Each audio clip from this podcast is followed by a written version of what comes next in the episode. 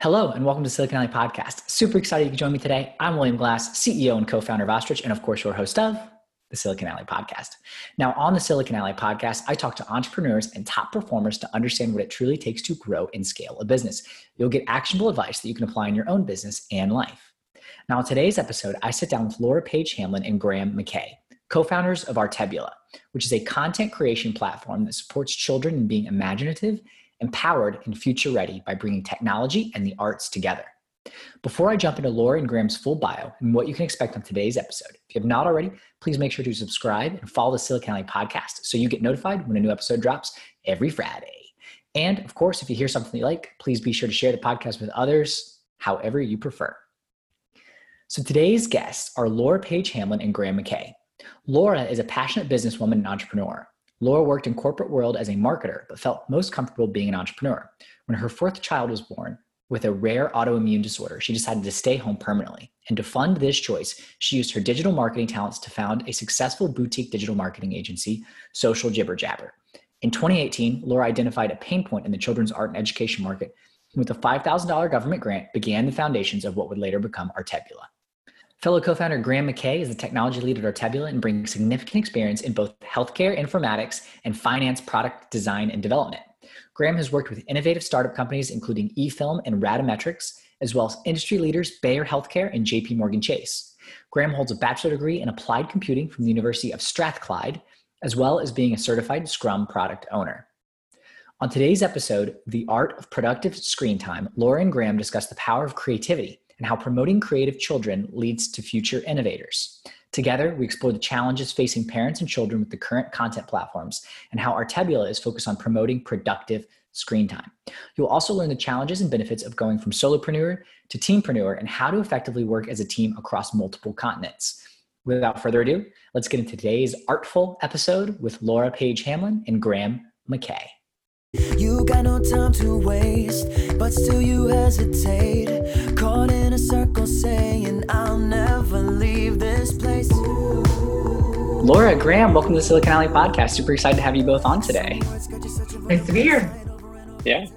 Thanks for having us. Yeah, absolutely. And I'm I'm really excited to talk to you guys because the the business that you guys are building is really really interesting in the art space and specifically with children can before we jump into that though can you talk to me about what creativity specifically means to you and how that ties into the business Sure. I mean, um, I grew up with a, a, notepad and paper tied to my waist practically, and have always been in love with Disney and animation and stuff, and thought that that was the direction I was headed into. Um, so, creativity to me is is imagination and just you know dumping your thoughts on paper and creating passions from imagination and creativity like it's just such a big it's everything really. Creativity is everything to me. Uh, mine's slightly different. Um, I, I was creative as a kid but more in the kind of designing stuff and building stuff and taking apart and seeing how it was made. Okay. And then obviously my career in software development now kind of just builds on that um, it's it's creative and another side of stuff. You're you're building UIs and building stuff that people will use rather than the kind of more arts and crafts side of uh, creativity. Um, so yeah, it's uh, the finding out how stuff works and the more design and engineering side of creativity than the actual art side of it. Yeah, no, absolutely. I think creativity is is there's so much there, right? You could look at it strictly from the arts and crafts, or look at it from designing software and building experiences. What do you think the importance of creativity is in society? And I think this will like very neatly back into what you guys are doing and how you're approaching creativity in the space.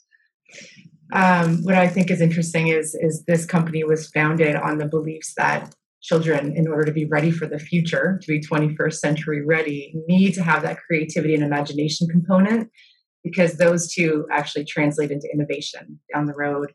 So that's what we're really trying to harness here. Um, and that's why we ended up going the way we are with this business. Creativity and kind of pushing those boundaries when kids are younger is, is what leads to the kind of uh, Elon Musk and um, Bill Gates and Steve Jobs of the world. Yeah, absolutely. We hear this narrative about how like innovation is dying. There's less businesses being started now. At least I'm looking from the US lens. I don't know the statistics globally, but in the US, less businesses being created now than were in the 70s and 80s. Um, and less businesses around. So I think that, that you're, you're spot on there in terms of the creativity and innovation, especially when it ties to entrepreneurship. So, talk to me about what led to the idea for Artebula and then how you guys have kind of built from there. Okay, so um, I'm a mom. I've got four kids, and the three little ones are extremely creative, as you can see behind me. um, and so, what I was was happening was I was getting busted throwing things in the recycle bin, and me coming from that background of always having the pen and paper in hand and knowing how important creativity is for our kids' future, I was like, oh my gosh, I'm squashing their creativity what can we do to harness this creativity? And when I pulled out my smartphone to take a picture of it before putting it in the garbage, my daughter lit up. She was like, "Oh my god, this is good enough to make your phone!" Like she was, I know she was just blown away. She was four at the time, and I was like, "I think there's something here," and um, that's sort of where it spawned from. And I have a marketing background and an entrepreneurial background, so I had the idea of sort of what it looked like from that perspective, but I had no idea how to build the technology, nor did I know how to scale the business to where I wanted it to be. So, yeah. yeah.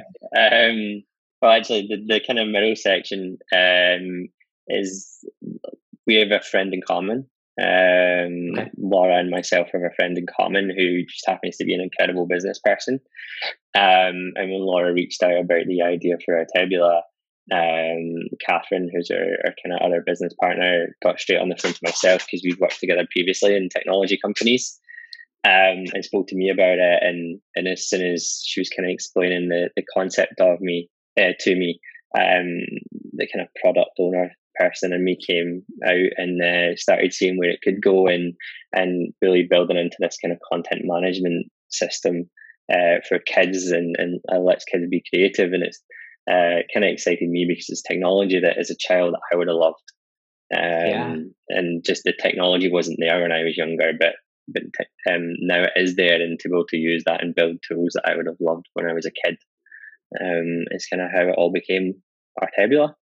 Yeah, yeah, I feel like everyone can kind of relate to that. Like I'm right now, I'm, I'm home in Alabama at my my mom's house, and have gone through old back boxes trying to clean out the attic, and come across different artwork and things like that. And and it's really neat to have that experience. And it sounds like you guys are really not putting it away in the attic and then coming back to it, you know, 20, 25 years later.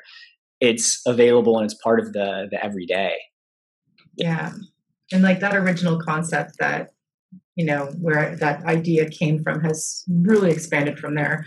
I mean with graham and catherine the three of us have taken this this beginning idea and really transformed it into something i think that is going to be useful in so many ways for children to you know link that creativity and that technology component to produce innovation in the future. So you know we needed that team atmosphere to make that happen and it's been really good. So the seed grew into a plant which is going to turn into a tree, right, Graham? exactly. So, Laura, when you were first came with this idea, eh, you didn't start it right away, right? From my understanding, there was a long period of rumination and kind of, you know, trying to figure out where you where you could go with this idea. You are entrepreneurial by nature, having started many many businesses. So, what was that part of the journey like, leading up to to meeting Catherine and Graham? So typically, I'm an impulsive person. Um, and this time, I mean, it felt different. It felt like this was coming from a place of passion. And I was like, I can't just jump into this with two feet. I need to do some more due diligence around this and see if this is something viable because if it is, it has legs. And so that's, I did a lot of research ahead of time. I even just spoke to my mom friends and I talked to my brother, who was a really good business person. And I just, you know, started spinning the idea around to see where that would go. And that was, I want to say, about a year. Um, when we moved up north, there is a lot of business development programming here. And uh, there was um, a small business center here in Collingwood that actually was giving grants away to business plans that had, you know, either growing a company or, or whatever, or starting a new business. So I approached them and with this idea of expanding my marketing company to develop apps. And they they took they were like, sure, awesome. So that was sort of although the sort of beginning groundwork, but that was five grand. Like that was nowhere near what I needed to make this a realization. So again, that was the seed. But that year and a half or year that I took to do all of that research and stuff and, and hemming and hawing was, I think, really important for me to convince myself that this was the right move because I knew what was coming. I knew if this is the right move, there is a lot of work in my future. so that, that the timing there, why that was before I met them. Gotcha. Yeah, absolutely. And I want to dig into the uh, you know the the five thousand dollar pitch pitch competition because that's a strategy that you have used moving forward.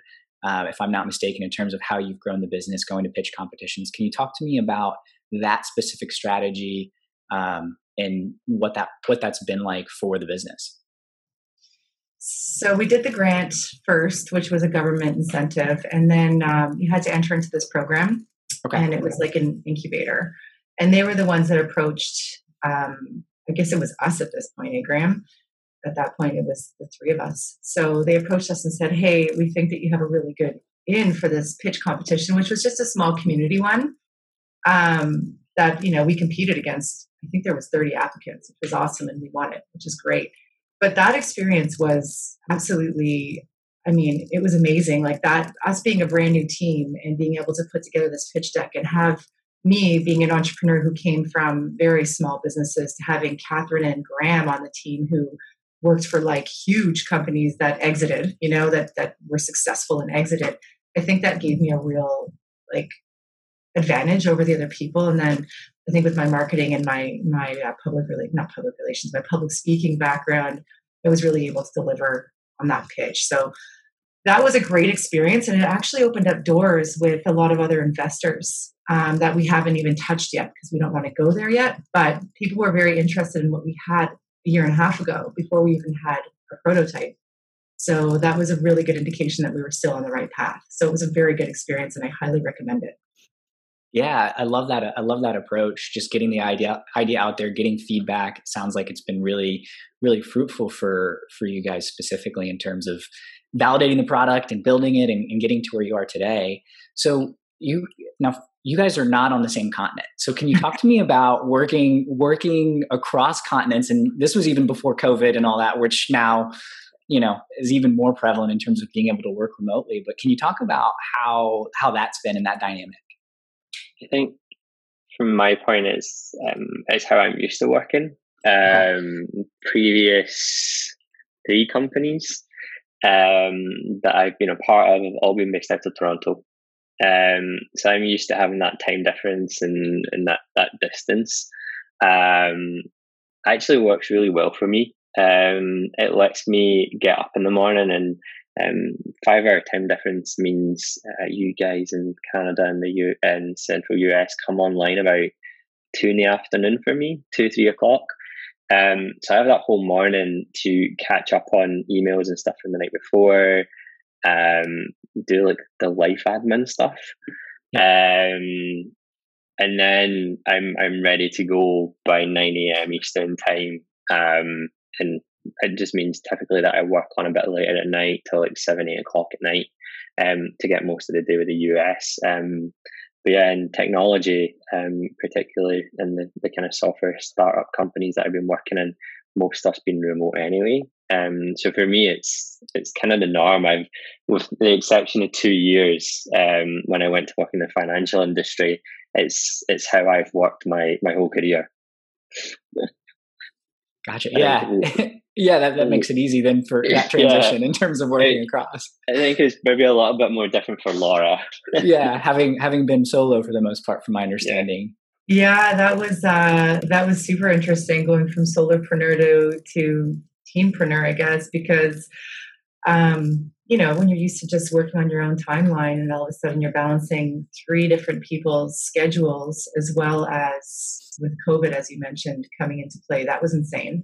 that was all of a sudden my kids are at home, and I mean the benefits of that is I was able to wake up super early in the morning and work for three hours before the kids got up. And that actually works better with Graham's schedule in certain cases because he was up, I was up. So we had this bigger overlap in the mornings, and it forced me to navigate my life a little bit differently so that I could balance the two, you know, the homeschooling and then the children and I mean homeschooling in the house and business. It was it was a bit mental, but it's my first time working remotely with Graham. I've had I've had clients in the past that have been all over, but um, I I've liked it. I mean, I like that video conferencing It's been awesome, and you know, I think it's been really important for us. I think we learned quite quickly that having the face to face was very important as we were feeling each other out, right? Because we'd never worked in a business together before. I was the newbie. Graham and Catherine were multiple businesses together, so it was important for us to have this visual contact, which is super cool with you know video technology to be able to do that,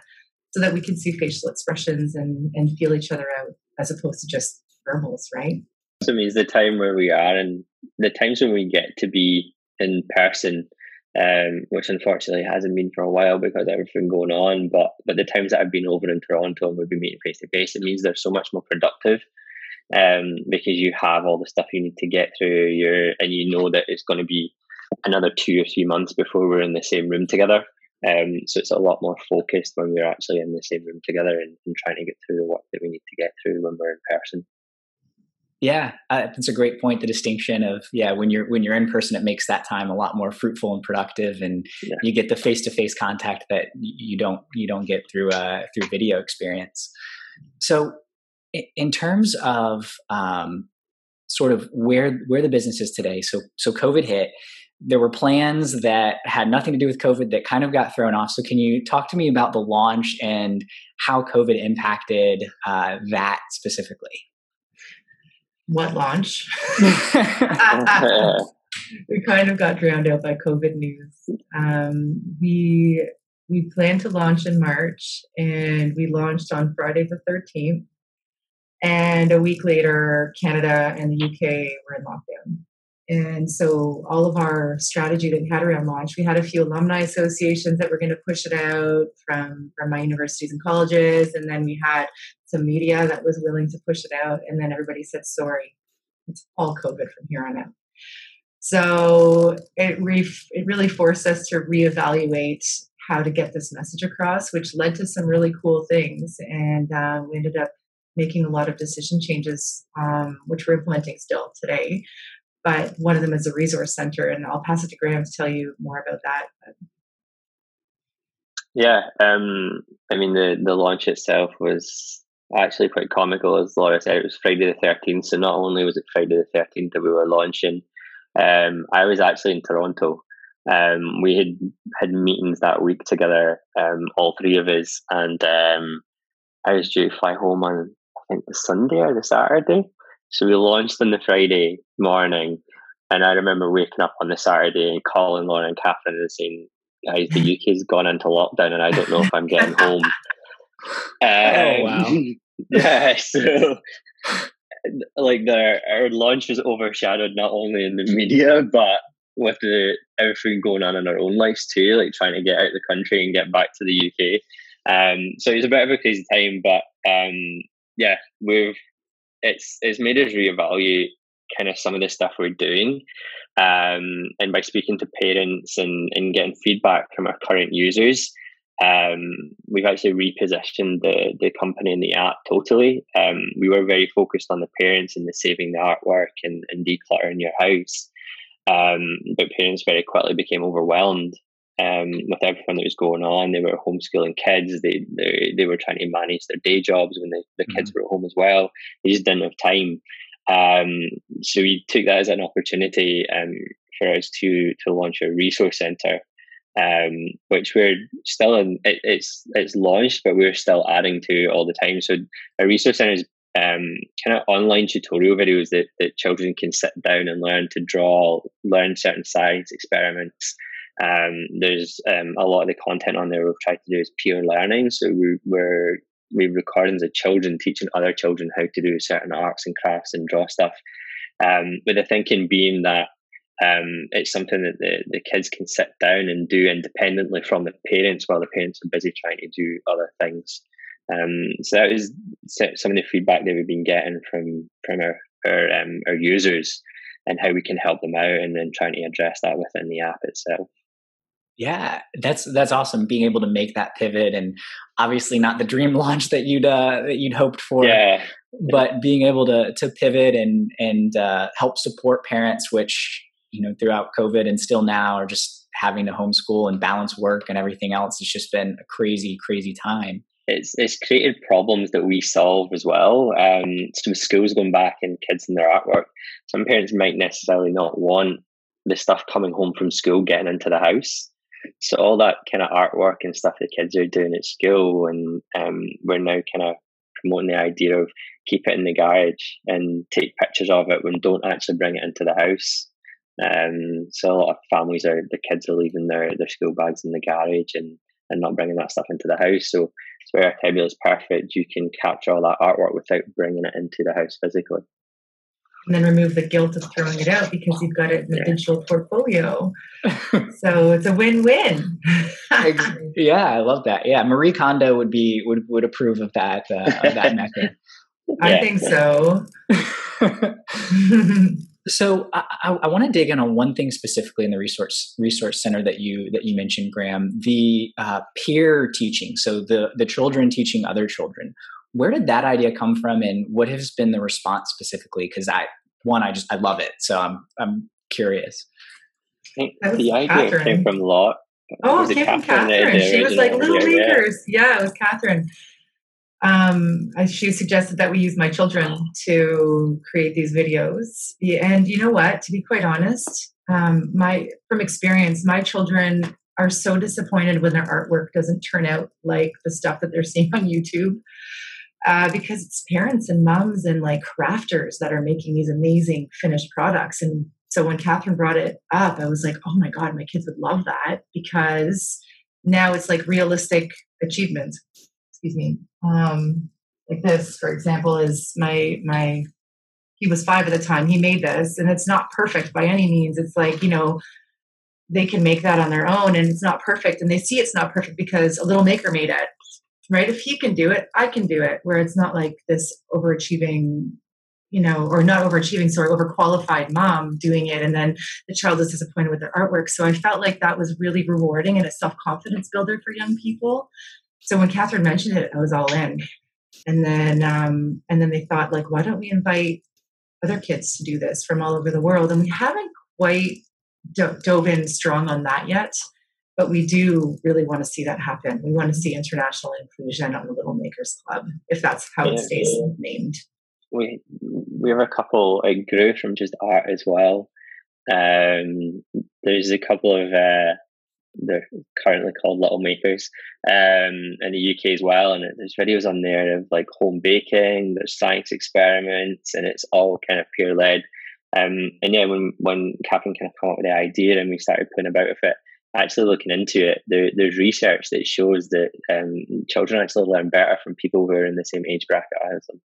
Um, they talk to each other on a different level and they um, there's a lot of research around schools and, and universities and, and peer led courses and um, the the impact that that's having on their learning and, and it's actually a more effective way to teach. Um, so that just kind of spurred on the um, let's have kids teach kids mm-hmm. it really supports our company values right like we really want to we really want children to be able to learn in all different facets of life and learning through play or STEAM education, which is science, technology, engineering, art, and math, are excellent ways for children to learn. So they're not only, you know, fine-tuning their motor skills or engaging different parts of the brain, but there's so many more things happening and that peer-to-peer is is really a great way to push that. Yeah, no, I, I, love that. I'm all in on the Montessori method. I went to Montessori schools, and that's a big component of it is being able to teach your peers or you know students maybe a grade or two below, and that teaching aspect helps you yourself master those concepts, which it sounds like is happening for the the um, the would you say the the what were the what was little the term makers little makers the little, the little makers. makers. yeah for the little makers. So what's the vision for um, Artebula when you think about where you want to be as a company and like what what the the real impact that you want to have? What does that look like? The kind of one liner vision we have is is making 21st century ready children.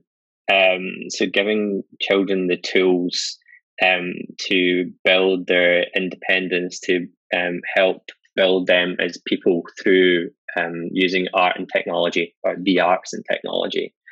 Um, so everything that we're kind of doing just now is it, it's fun for children, but it's actually helping them develop skills.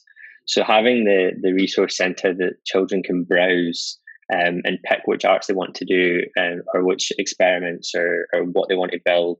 Mm-hmm. Um, having them browse that catalog and, and pick that themselves and then do it themselves and then decide whether or not they want to take a picture of that and then from there whether or not they want to put that into a poster or a book. It's teaching them decision making and independence and it's teaching them all these kind of life skills as well as the motor skills of doing the actual things themselves.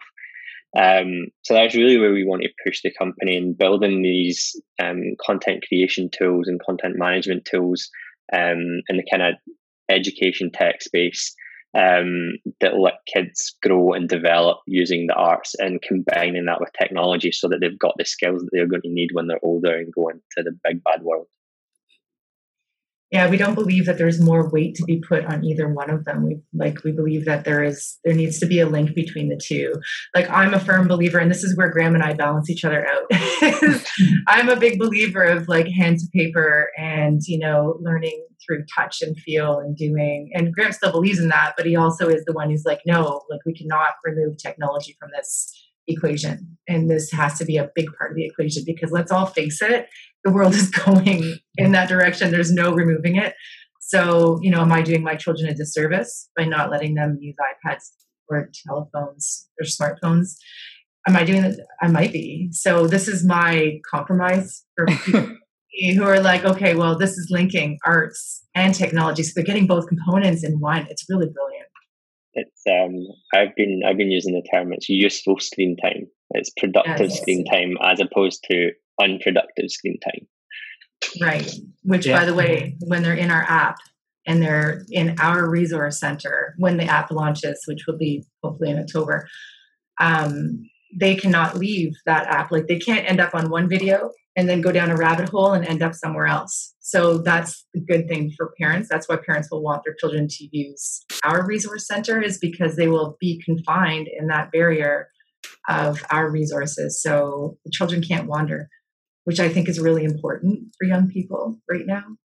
Yeah, when yeah, when you think about like TikTok and kids getting consumed on TikTok or YouTube, the next video that's going to keep you on, and yeah. that's the whole algorithm is how how can we keep you on the platform for as long as possible, um, regardless of whether it's yeah. beneficial or valuable to the actual consumer. Um, so I really I like that approach. What what made you make that decision? To put those barriers in place because it would be easy as a startup to say well we want to you know maximize the screen time and all that stuff. What made you make that decision?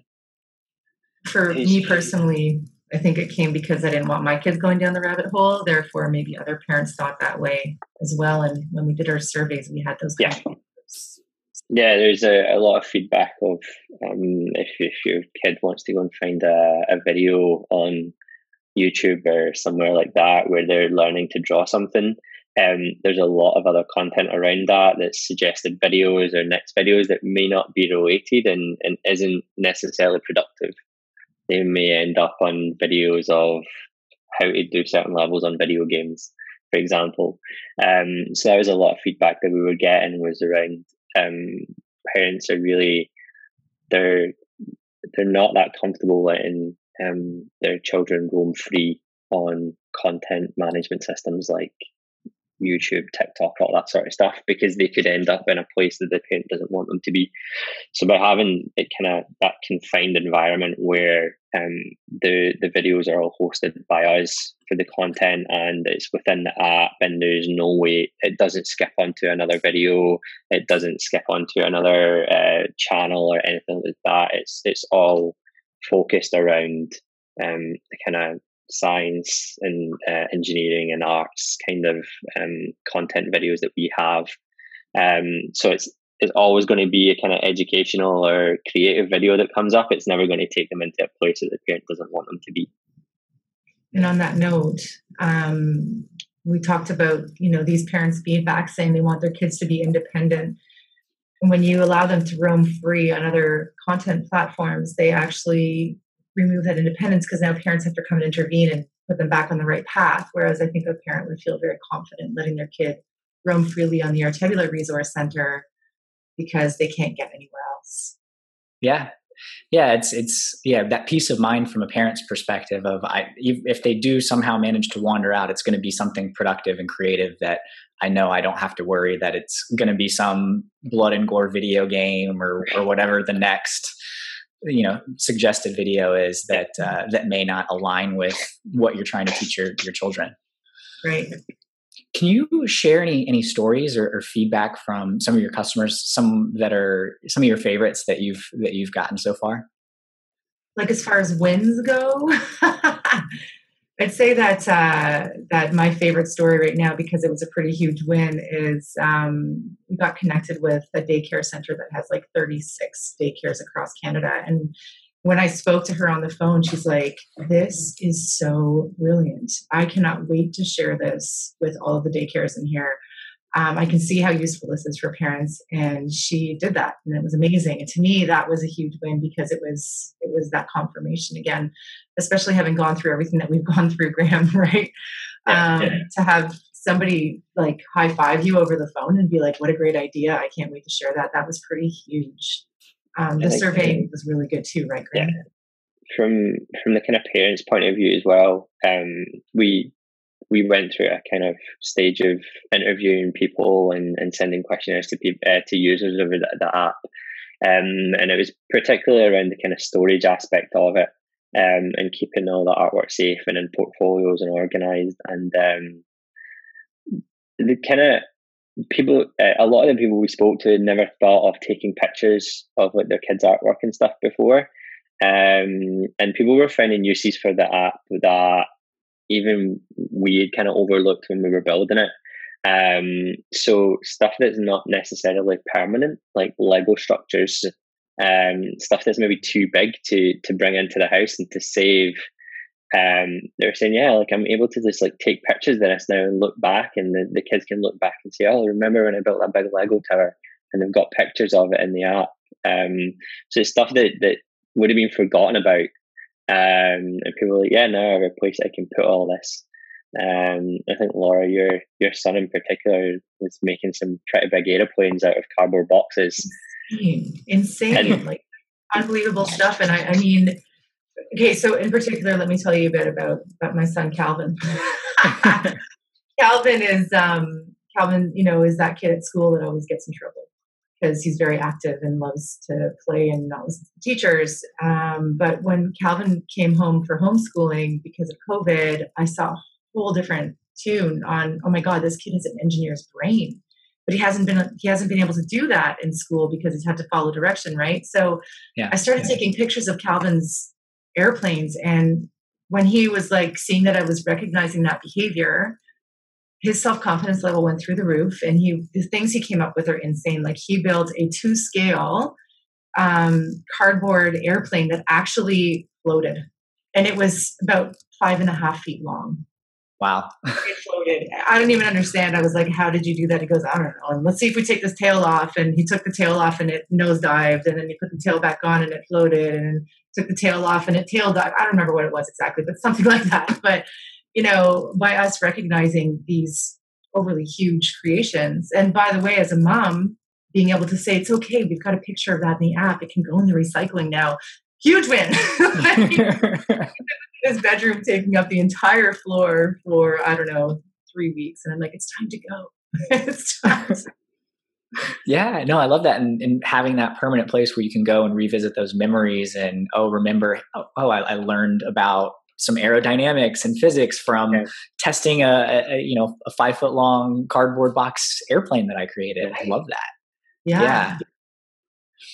So when you think about the journey so far, what are some of the the challenges? We talked a little bit about the the COVID and launch, but what are some of the other challenges that you've experienced and had to overcome um, throughout your journey so far? Um, there's definitely been a lot. To begin with, I, I was balancing a full time job while trying to get our Artebula off the ground with Laura. That's a huge challenge. Um, obviously, in a startup company, there's there's no money. You don't take salary. You still have to pay the bills at the end of the day. Um, so balancing a full time job with starting a company on the side is is huge. And with Laura, like the same, like trying to keep the um, keep a household and and homeschool kids while trying to run a business um, has definitely been one of the bigger challenges. Um, we've we also the kind of challenge of of actually trying to get it out there and trying to get people using it and trying to get the feedback um, has, has been some of the big challenges too. Like we spoke to people and they were like, "Yeah, we love it. It's such a great idea. It's a great app." But how do you then take that and get that to the masses? Um, and how do you do that with not a lot of money because you're a startup company and you don't have huge investors behind you yet? Um, so there's there's a, a lot of challenges in that respect, and um, there's a lot of hard work involved, um, and a lot of perseverance. And um, Laura's very aware of the cold calling and calling all these nurseries and trying to get the, the word out there and get the brand and the company out there is definitely one of the biggest challenges we've we've had. oh my um, gosh, that is that was on a personal level like biggest accomplishment of my life is picking up the phone and cold calling people. It's so hard, but every morning I've I've managed to block my schedule. Um, that's been a huge win. Is is now I'm blocking my schedule so that I can find time for everything in the day to make sure that we're doing those calls, to make sure that we're inputting everything in our CRM, to make sure that that throughout the day we're still like there's just so many moving parts, and we're a team of three so I think when you look at it from that perspective, and you know, um, now the kids are back in school, so it's a bit different. But uh, I gave up my full time job to work full time on this. That was a bit of a challenge for our family um, because now and my husband's like, "Hey, when are you making an income?" And I'm like, "I'll make an income when I make an income." just trust me, honey. Trust me, it's gonna be good. You just watch. I'm, I'm, putting. He goes, "You're putting your all into this," and I go, "I know. That's why you know it's gonna be good." so um, that was a really really big challenge and I'm, I'm, lucky to have the support of such an awesome husband in that respect i know that other companies don't have that similar story but i do and i'm proud to yell that to the world um, for for me also overcoming the whole solopreneur thing was a big challenge um, i'm very happy where i am now and i never ever in a million years thought the amount of personal growth i would have done uh, having joined a team like that coming into this was so much different than it is today, and I think Graham would agree. But um, I think like you know we we are a we, whereas in the beginning I felt like it was an I, and yeah. and we are like 100% a we, and that is is such a good place to be, having not had that before. Um, I can appreciate all of the good that comes with it, and then any of the bad that's come with it. We, which is like really nothing in comparison to the good um, has been awesome. So, you know, does that sum it up? yeah, it's it's it's easy. It's easy to sit back as an employee of companies and, and point out what could be better and, and who's doing what and what they should be doing differently. There's a totally different perspective um, when you're one of the founding members and, and one of the uh, the owners of the company as well. Um, there's a lot more riding on a lot of the decisions and there, there's some decisions we've made around like the development and and um, hiring people to do the development that didn't necessarily work out and overcoming that and going back and, and trying to find other like another company that'll do the development for you. So we've had our definitely had our ups and downs um, over the past two years. Um, and it's definitely been a, a, a growth for, for both of us, um, for all of us actually. Um, yeah. So yeah, it's been it's been hard work, but it's been fun. Yeah. Well, thank you for for opening up about some of the the tough parts of uh, of of building the business because um, there are so many just different things that you don't think about until you're in it and in the day to day, and then yeah. figuring out like it's easy to isolate and say, oh, we should do that and that and that, and then yeah. where do you find the time in the day, especially as a small team. Yeah. What's what's been the best part of entrepreneurship um, in your experience so far? What have you enjoyed the most? Um, so I, I, I love seeing it come to life. We had an idea um, and some screen mock-ups. What nearly two years ago now, Laura? Year and a half, two years ago. Uh, two years in uh, February. No, In January, I think yeah. we had the mock-ups in January. Yeah. Um, we had some like mock-ups. Wireframes. Yeah, we had some mock-ups. Mock just a wire. Um, taking it from there, seeing it turn into a real app, seeing it launch, seeing users actually use it, um, and actually um, the the biggest kind of satisfaction for me is we've been very very lucky in that we applied and and pitched and got accepted into a tech incubator. Um, and it's an accelerator. Yeah, accelerator, and we're um, insanely lucky to be working with some really, really experienced entrepreneurs and residents um, there, and and seeing their reaction to our product and where we've come and and how much we've accomplished um, was am- amazing. And even over the last month or two months with working with these entrepreneurs, um, that are coaching us and um, seeing their feedback on even what we've done in the past month. Um, it just makes it feel worth it. Yeah. Um, for the biggest, like our favorite thing about entrepreneur, I forget the question now. I was so into what Graham was saying. Sorry, yeah, no, yeah, just yeah, your best part, favorite thing about entrepreneurship. Oh, I mean, all of it. I, you know, there's people that are that are really comfortable working full time and then there's people idea people and imagination people and people who i think just want to see something different happen and i'm i'm that person i am definitely that person and although i've i've launched a lot of businesses in the past uh, seven these 18 years um, the best part has always been that feeling of accomplishment when something works, kind of similar to what Graham just said. But knowing that you were the one who who was a part of that in such a big way is so mm-hmm. satisfying. Like you just, I don't know. I think you, I don't know. Do you run your own business? like, do you know where that's coming from? It's there's a there's a certain spark of passion that comes from being an entrepreneur and regardless whether you you win or you fail you always have that that spark and that drive to do it again it's crazy it's the weirdest thing and I, and I think that that is my favorite part of entrepreneurship is that is that spark that comes with it every single time yeah I, I like that definition that that spark that energy that fire whatever however your passion however you want to want to define it but yeah there's something else behind what you're doing besides that you, you don't have when you're at a at a at a full-time job what, what advice would you give to someone that was just starting out?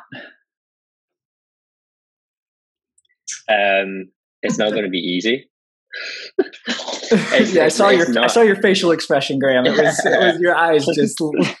it's not going to be easy. It, it's it, starting a company and building a company is not for everyone.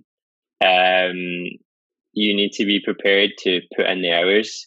You need to be prepared to be frustrated. You need to be prepared to be disappointed. Um, and that all comes part and parcel of, of having a company. It's a roller coaster. There's ups and downs. There's extreme highs but in a lot of cases there's also extreme lows. So you just need to be mentally prepared that it isn't like what you see on TV. It's not. No. It's not a breeze where you just walk in and have this multi-million dollar company within six months uh, it takes time, it takes effort, and it, it takes a lot of perseverance and a lot of work. What's the expression? It takes 10 years to build an overnight success. is that, is that Sounds about right. I don't. Yeah. Uh, I, there is a misconception around entrepreneurship, and and you know when people tell you, "Oh, you're so lucky because," and you're like, mm, "There was no luck there. There was no luck. There was a lot of hours." Um, I think my biggest advice is that you will, what you get out of it is entirely related to how much you put in. Yeah. And that is, you know, if they could use that as their mantra, then that, then they'll be successful or, or not. I mean, if you only put in five hours a week, then unless you have some loophole, tell me. um, yeah, I think what you put in is what you'll get out of it. And that's, that's that. There's no better feeling though. Like it's, it's not all doom and gloom. There is no better feeling than seeing something that you've built from nothing succeed and seeing people use it and see people get enjoyment from it um, and see it doing what you wanted it to do um, and sitting back and, and seeing that. I was part of a company um, a few years back and we worked our asses off to get this piece of software up and running and it was eventually purchased. And I remember walking into a conference um, and seeing the brand that we had built plastered on every wall in the building. Um, and it was a great sense of accomplishment walking up and seeing that building and seeing the brand name wrapped around the building because the company that had purchased it put so much money into marketing and, and our brand had such a good following behind it um, that it was wrapped in the, the whole of the outside of the building was wrapped in it. And that was an incredible feeling. I'm getting goosebumps because I'm picturing Artebula. exactly. Yeah. Plastered everywhere. Yeah. Laura, I want to ask you this question specifically in terms of uh, when we look at founders, it's predominantly dominated by men. How do we encourage more female entrepreneurship and innovation and support oh, female founders? I love this question. So I am a huge, huge pusher of, of female founders. And um, I mean, I, it is one of my goals through this brand is to have a personal brand that actually goes out and and promotes that, especially women in tech. And it's coming. I mean, there is no doubt that it's coming. There are so many girls coding now. It's unbelievable. Like there are going to be there's going to be an influx of women in tech in the future. Um, and although I'm not the techie behind this company, I'm still a woman in the technology sector uh, who promotes the use of technology, safe use of technology. And, and, what did you call it, Graham? The what was the token word you said? Um, uh, the useful productive screen time. Productive oh yeah, produ- right. So um so i do i do really advocate that you know the more of us that go out there and speak at these public speaking events and and spread the word and i've been doing it. I've been doing it through podcasts and i've been doing it at, well before covid i did it at sheridan college which is a big college here in, in uh, canada. Um just promoting that like 100% that and saying you can because we are just as equal as as you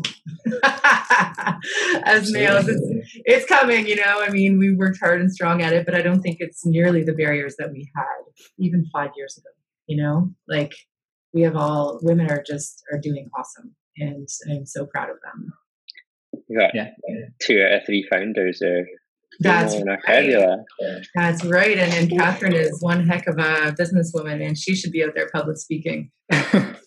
exactly. No, I love that. And and I think we need more more women in entrepreneurship and in tech specifically. Um, the ideas, the innovation, it it really I think would improve a lot of the problems that we have built into the technologies that we have that were dominated by you know privileged white kids with a lot of you know ton of privilege essentially um, guys specifically so i think we need to change that so i um, you know love that that answer and um, being able to continue to support female entrepreneurs and minorities as well so mm-hmm. when you think about success individually what does success look like for you ah uh, you know everybody always has a very different definition of this. Um, for me, I feel like like success is is a balance. Um, we talked earlier about you know how hard you have to work, but I think Graham and I both agreed that when we founded this company, we wanted to make it a little bit different in the fact that if somebody needs to go away, they go away. Like we don't hold you to the guns and say you can't have a life. And for me, I want success to be that I can balance my family and still be a good mom and also have this amazing company um, if I can achieve that, I would say that that we've been that I've been successful as a human being. Um, and then with we just talked about the whole promoting, you know, women in business, and if I can cover that aspect of of my accomplishments, as that would I would consider that a huge win as well, and very very successful. That would be my biggest definition right there for me. yeah. It's kind of similar. Um, it's working in a startup is a, a lot of work, and then you try and have that.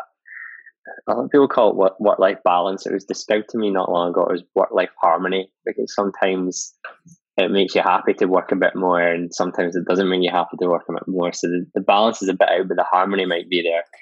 Um, so you're having that that that kind of harmony between my my job um, and my my company and my my passion, which is technology and um, and my my personal life and yeah to see Artebula um to see kids grow up and use our tabula and then have that platform where they can express their creativity and, and learn um and really see kids using technology in the way that I I wish I I had to use when I was younger. Mm-hmm. Um, I mean, I was at the time, Windows 95 was my first computer and I had first PC when I was younger and I spent hours on that thing. And I was drawing on Microsoft Paint on it and spending hours just drawing about. Um, so yeah, I, I, would deem this as a success and, and my career to be a success if I could see these tools being used by children and, and in 10 years time them talking about how they remember using Artebula and and um, how it taught them how to do all these different things. Yeah. Like that. Yeah, I love that. I mean, everyone's everyone's definition of success is different, but there's underlying things I think that really talk about our motivations and what we care about. So I love I love those those responses and how you guys define it.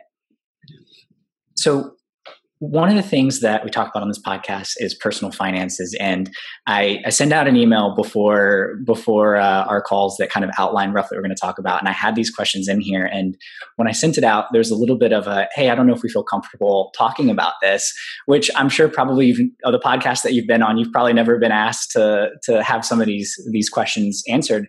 And i'm i'm curious before we actually get into them why did why did that feel so uncomfortable just right off the bat without without having you know the context i'm curious um so for myself i mean there's the um i guess from the, the kind of finance point of view and stuff like that um I, am a techie person. I don't really see myself as being someone that you should listen to for financial advice. um, so I guess for me, it was more the kind of experience point of view, like uh, giving someone advice or good or bad finance or or what's wrong with finance today um, coming from my technology and, and actually being Scottish as well uh, plays a part into that too. Um, a cultural thing, um, which is more of I don't see myself as being someone that is, is in a position to give advice on that um, because okay. it's not my background. That is where it came from for me. No, that makes sense. Yeah, and I appreciate you sharing because this is like a taboo topic when we start talking about money. But you know, coming at it from right. the advice perspective, it makes it makes a lot of sense. So, if you're comfortable, would you mind describing your your relationship with money today, without oh giving advice? yeah. Um. So, so I read. I've, I've read this book called The Millionaire Mind, and uh, and, they, and they talk about your financial footprint and how it stems from how you were raised and how your parents dealt with money around you. And, and, my husband and I talk about this often because I'm listening to myself having these conversations with my kids, and I'm like, that's so wasteful. You're wasting our money, blah, blah, blah. And like, not that mean, but you know, um, just to try this is these are my ways of trying to teach my kids about money. And I'm like, then I'm on a walk with my husband. I go, I think I'm doing it all wrong. The millionaire mind doesn't say to do it like that. It says you're you're like setting barriers and you're creating these bad thoughts on money. And so in the house that I grew up in, A, my parents never talked about money. Um, they didn't talk about how much they made. I still to this day don't know how much they made. They didn't talk about how much a house cost until I was older, um, about what food costs. Nothing, nothing, nothing. We were very open and honest about that in our house because I want my children to grow up to feel more comfortable speaking about money. Um, and it wasn't really until the past few years that that I started developing a relationship with money in the way that you're asking, where I was actually very conscious of what was coming in and what was going out. And especially now that we don't have a salary, I don't have a salary, um, I have to think about it a lot more and what is useful and what is not, and how we spend and how we don't. Um, that being said, my husband and I don't really believe in you know waiting till you're 65 to enjoy your money. We believe that life is now and you should enjoy it now. And so we don't, we aren't frugal and we don't, you know, penny pinch and all these things. That being said, there isn't still lessons to be learned around money for my children. So that's my personal relationship with money and, and those are my belief systems around it. That that came from a we, from my husband and I. He trained me on that because like I said, I came from the house that was very like yeah. like strict about it my husband's like, no, we have to live. If you wait till you're 65, you don't know how much longer you have. And that's 100% true. You just don't. So, yeah. I think I've always been taught to be a bit more uh, risk averse when it comes to finance. Um, you don't go and buy anything unless you can afford it. Um, so I'm, I'm like I've got a credit card, but I don't tend to use it. If I want to buy something, I make sure I have the money to go and buy it without putting myself in debt for it. Obviously my car and my house is the exception on that. Um, but yeah, I, I, I came from a kind of family that was you save up for what you want and you buy it. So I'm I similar to Laura, like I'm I'm if I if I there's something I want, I'm in a very fortunate position that most of the time I can go out and buy it because I'm sensible with my money and I save money and I, I put money away so I can buy things. Um, but yeah, I'm I'm certainly a bit more risk averse when it comes to taking on debt and, and stuff like that. Yeah.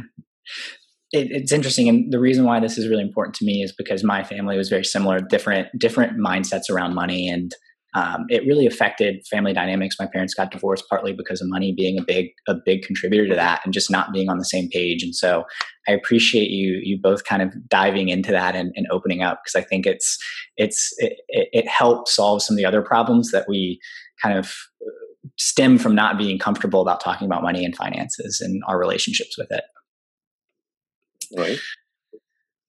Well, perfect. Anything else that you guys want to leave the audience with? I want to give you guys the last word. And obviously, please let us know how we can connect with you, support um, Artebula and what you're doing. Um, but I'll leave you guys the last word. Awesome. Well, we we want people in North America and the UK to download our app because um, all parents out there who have really, really talented and arty children and you want to see them improve in their education and be 21st century ready can benefit from this app. Um, it's coming out. The new tablet app is coming out in October, and your children will love it. And parents will love it even more because their children will be self contained and able to pick and choose their STEAM related activities or their the arts activities in there and really benefit from this combination of linking technology and art yeah, I guess as Laura said, the, all the content on our website right now, the the phone app is out there for parents to capture their kids' artwork. We're just about done building our tablet app, which will be more focused focused on the children and having the resource center and the app and all there. Um, this weekend and next weekend, unfortunately, they're full, but we are launching online live art classes um, so there's there's one this Saturday, there's one next Saturday, but keep an eye on the website. There's going to be a lot more of them coming as well. So not only the the, the pre-recorded stuff on the app, but we are moving into doing live um, classes for arts that your kids can join. That's at artebula.com. Perfect. And we'll link to in the show notes, obviously, so that you can find the links to download the apps as well as go to uh, the website. So, Laura Graham, thank you so much for sitting down. I really, really appreciate the time today and really enjoyed learning more about your journey and story and what you guys are building. Oh, thanks so much for having us. Yeah, thank you very much.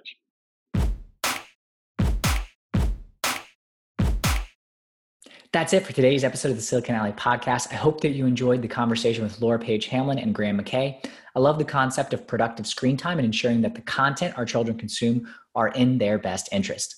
Now, what really stood out to me is how, despite the challenges facing the team when it came to the Friday the 13th COVID dominated launch, they found an opportunity amidst the chaos to build and create more innovative products. So, lastly, on our way out today, please make sure that you let Graham and Laura and I know what you thought of today's episode via social media or leave a review on Apple Podcasts calling out this episode in particular. As always, share the podcast with others who you think would enjoy it. That's it for today. I'm William Glass, CEO and co founder of Ostrich, and of course, your host of the Silicon Alley Podcast. Have a creative day. You got no time to waste, but still you hesitate. Call